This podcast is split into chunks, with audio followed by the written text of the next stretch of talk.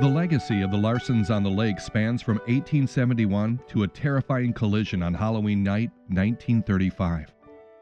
This family built nearly 300 vessels, from skiffs to a steamer and even sub-chasers for World War I. Their statesman father was a captain that was awarded a rare life saving medal in 1880, and he and his son survived a remote shipwreck on northern Lake Huron. I'm Rick Mixter, and I'm sure you're as captivated as I was when I first heard the Larson family story. That's why it's today's Great Lakes Mixtories.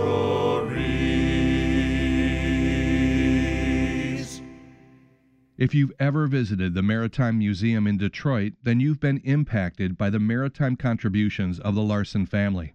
Before there was Dossin Museum, there was a blue nose schooner and museum ship called J.T. Wing. It was Captain Louis Larson that brought the ship to the lakes in 1935. But I'm getting way ahead of myself. We need to start with Louis's father, James Larson, who was born in Denmark in 1855 and immigrated to the United States in 1871. Nearly 150 years later, his great grandson still carries on the namesake. Well, I'm um, James Allen Larson.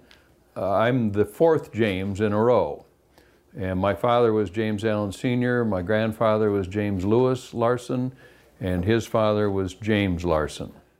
Larson originally moved his family to Racine, Wisconsin, where in 1880 he made headlines rescuing seven sailors from certain doom on Lake Michigan. On October 16th, a small fleet of ships had sought shelter below the aptly named Wind Point. The small Canadian bark Two Friends was the last to get into North Bay and it was so crowded that she had to drop anchor at the entrance of the harbor around three o'clock in the afternoon.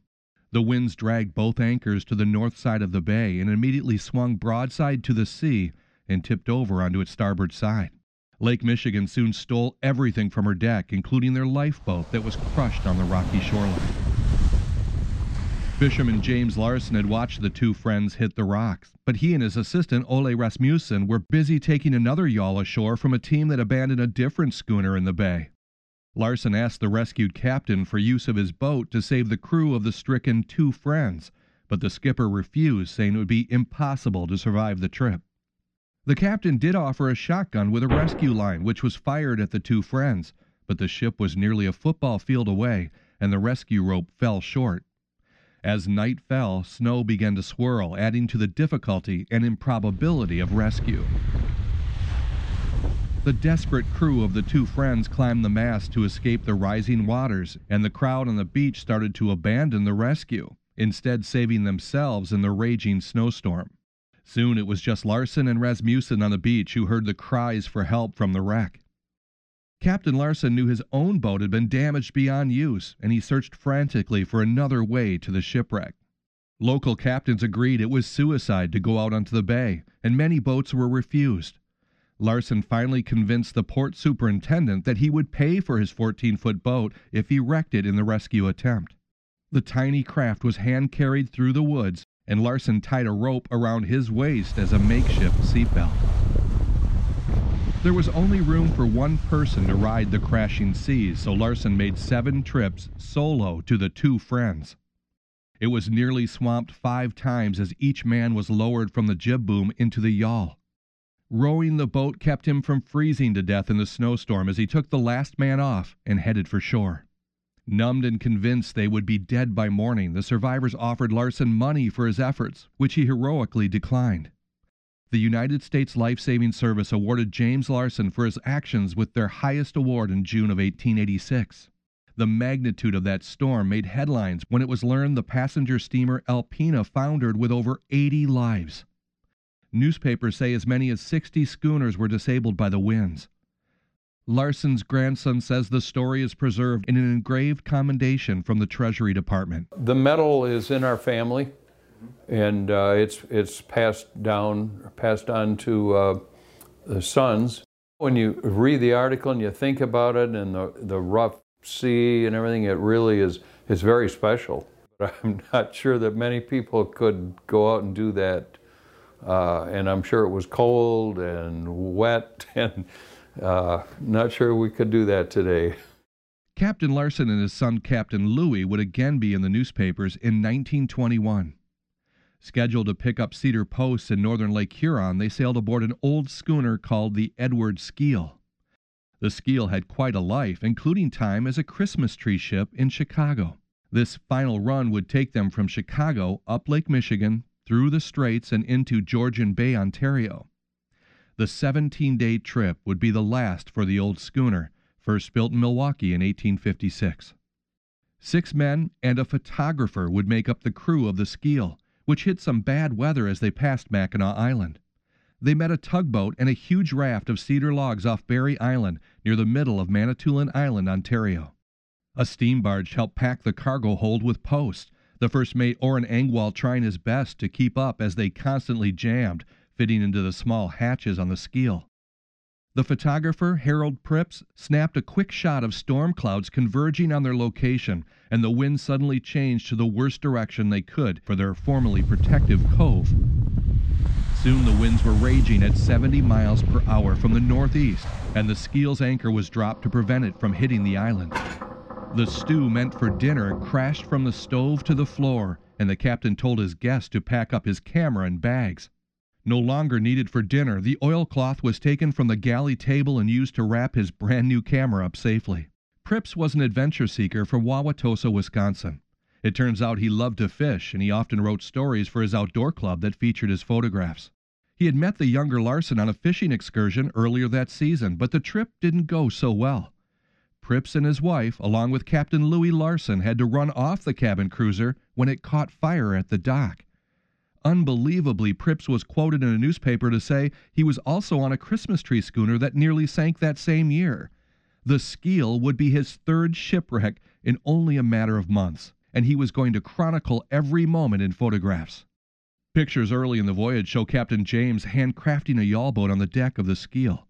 Larson is exactly what you'd expect as a schooner captain, with a full white beard, a cap, and overalls. A series of snapshots show him planing the boards and assembling the ribs and planking until the yawl boat was finished.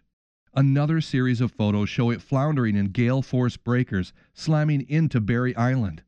Pripps felt the distance to shore could be made by swimming, but the mate threw a log into the surf and the helpless crew watched it get dragged under in the breakers. Stick to the schooner as long as you can, he advised the photographer. Without their lifeboat, Captain James ordered the men to tie several cedar posts together with a 15 foot ladder to create a makeshift life raft. Crewman Dewey Stevenson brought a chuckle to the crew when he walked onto the poop deck wearing his Sunday finest. Captain Louis and Dewey, I'm not making this up, rowed the raft ashore to retrieve the boat. In the meantime, the waves were slamming into the Skeel and pulling the anchor line taut with a terrifying jolt.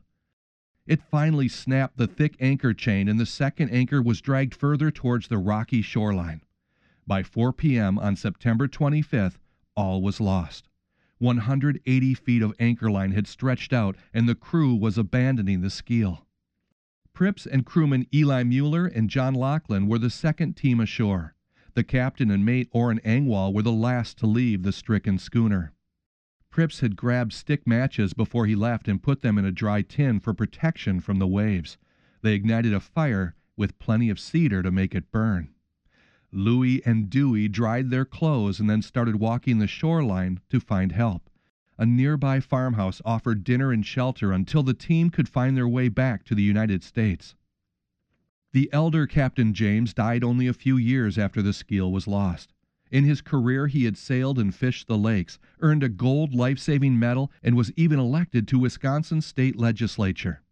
The grandson of Captain Louis remembers that it was Louis that took the family business from fishing to freight. I did read a, a diary that he had, uh, that he kept, and it was quite businesslike. But uh, you know, we went here, we went there, we loaded this, loaded that. But he was a, a, a private captain. Uh, he had his own ships, and they would last maybe a couple years or something. Then he'd maybe do something different or get another ship. But they hauled uh, freight in and around the Great Lakes. Louis Larson's time on the Skeel no doubt paid off when in 1935 he was asked to bring a Bluenose gaff schooner to the lakes from Connecticut. The D.O. Webster had run aground on Norwich Island and was sold for $750 to a Detroit businessman. Louis's experience in sail was extensive. His dad was a captain, and he'd been sailing with him since he was 10. Louis got his first command at age 19 and had sailed many boats his dad had built in Wisconsin. Larson and a crew of eight sailed the Webster from the east coast into Quebec to pick up a load of pulpwood. In all, it took 48 days to sail from the ocean to Port Huron, Michigan, most of it against the wind. The 140 foot schooner was renamed J.T. Wing for a Canadian businessman, and it was dubbed the last working commercial sailing vessel on the lakes. In 1938, it was transferred to the Sea Scouts to train hundreds of young men on the nearly lost art of crewing a schooner. World War II shut down their operation, and the wing was used briefly to haul wood again. The schooner was tied up in 1948, where it sat on the bottom of the St. Clair River for over two years. Refloated in 1946, it was donated to the city of Detroit as the area's first museum ship. Twelve years later, the JT Wing was condemned by the fire department and set afire in 1956. Dossin Maritime Museum has since taken its place as the fantastic Maritime Museum on Belle Island. Only a few weeks after bringing the Webster to the lakes, Larson took a job on a steamship for Gravel Motor Ship out of Buffalo. He was in command of the Wisconsin built Ormidale when it encountered thick fog near Alpena, Michigan on Halloween of 1935.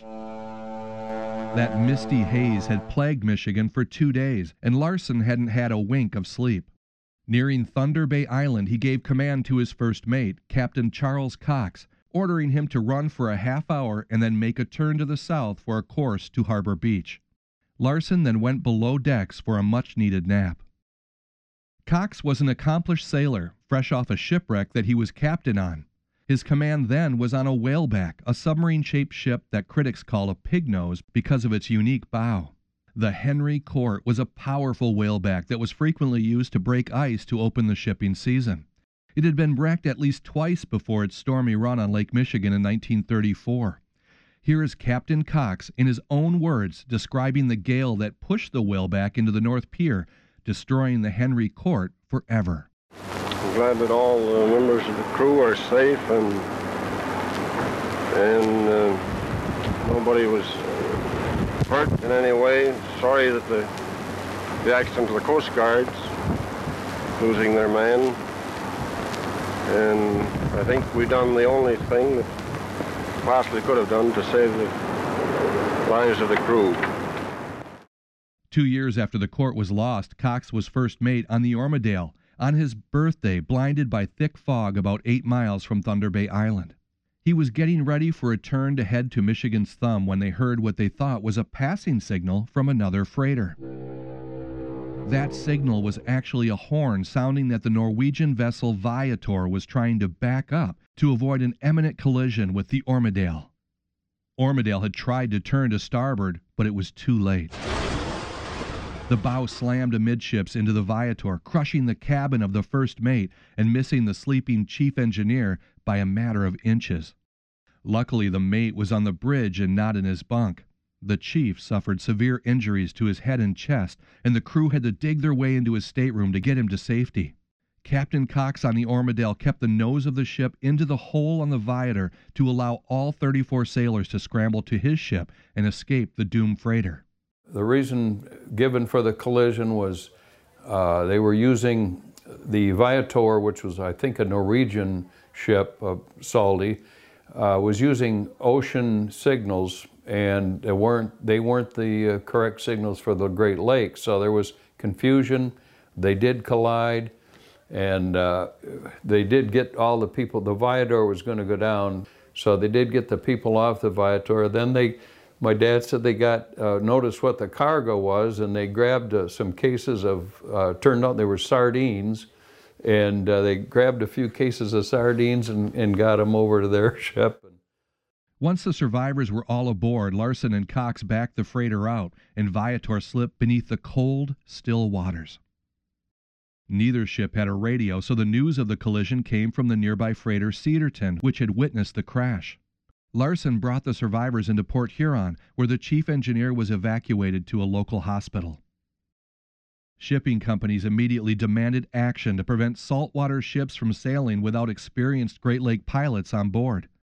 Previous collisions had required a single pilot board at Montreal, but it was now obvious that a lake pilot should always be on duty, and that would prompt the U.S. and Canada to require two pilots on foreign vessels visiting the lakes.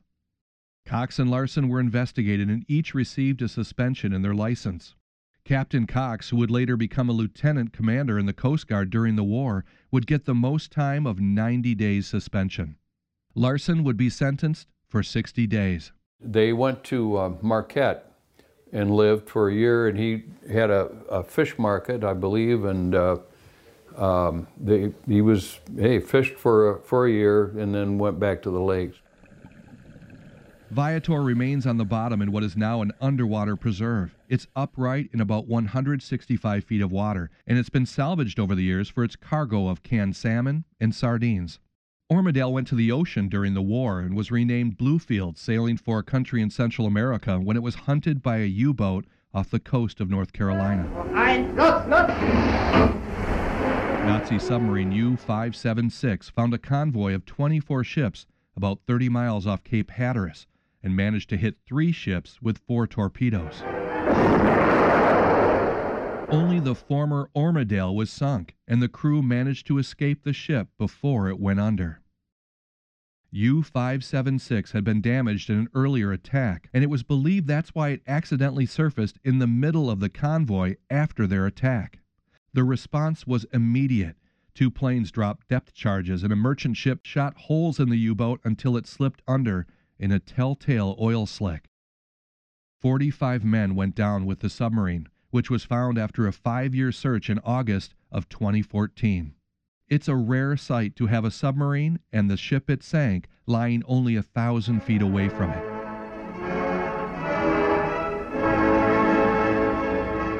This could be the end of our story, but for years the location of Larson's schooner on Georgian Bay had eluded me. It prompted an impromptu drive to Manitoulin Island to do some inquiries at museums and visit the airport to see if any pilots reported a shallow shipwreck off Barrie Island. The family of the captains that survived the shipwreck don't believe there's much left of that ship. Yeah, I would imagine though that with, because it's wood and uh, the, the weather and time and things, it, it's there's probably not much of it left. But uh, who knows? I don't know. You're you, you're the diver. you might find out. Little was found, and I visited several other shipwrecks I had known of from aerial surveys on Google Earth. I put together a short video on YouTube and three years later received a response from a man who owned a hunting cabin on the bay. He sent a picture of the frozen bay and said little of the wreck remained. It's got to be deeper this way, but I think if we go in, we'll find some more debris. It's just beyond our snorkel depth. Yeah. I returned to Manitoulin in the fall of 2018, and my son and I did some diving. With the hunter's help, we found hundreds of artifacts from the Skeel, mostly nails from its hull, pieces of block and rigging from the mast, and a deadeye. Oh, yeah. On the shore, a small section of keel rested on the rocks. Obviously, the main wreckage of the Skeel was still hidden in the lake. But at an old farm, we found something remarkable. Remember the anchor line that snapped in the 1921 gale? On the scrap pile was an iron hawser, the large metal pass through that protects the wooden schooner from the heavy anchor chain.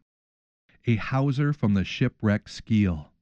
Somewhere in the bay, two massive anchors remain, with the rest of the keel from the long lost Skeel. My dad always was trying to, it was talking about going to, uh, to find there, there evidently two anchors on the Skeel and he thought he knew where they were and he always talked about ah, let's we should go up there and try to find those anchors and salvage them or do something. I don't know but it was it really just was talk because we never did go there. And uh, but he always kind of lured me with the talk about going to find the Skeel anchors and and uh, but that's that's all i know really one thing he did know was that his mother didn't want him to follow in the family tradition on the lakes.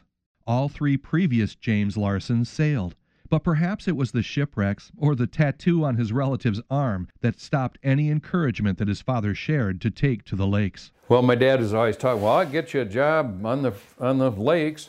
And I said, well, yeah, yeah, it was summer jobs I was thinking about. And my mother always never got too excited about that. She, I don't know, if she thought I couldn't do it, or if she thought it might be too wild and crazy for me, um, or she thought I might fall overboard. I don't know, but she she never encouraged him to continue because I'd say, "Yeah, Dad, give me, you know, see what you can do," and and uh, but I don't know, I don't know what she told him, but I never did it. I'm Rick Mixter, and this has been Mixtories. You can see photos from these stories on my website, lakefury.com. Stop by the online store and support our mission to share stories of the lakes by purchasing a DVD or book on maritime history. If you're passionate about these stories, consider joining the Great Lakes Lighthouse Keepers Association or the Great Lakes Shipwreck Society. Membership keeps you in touch with the latest research and fantastic places you can visit to experience Great Lakes history. Your comments on the show are always appreciated. Higher ratings bring more attention to our stories, so please be generous if we deserve it. It's your vote that you want to hear more. Great Lakes Mixtories.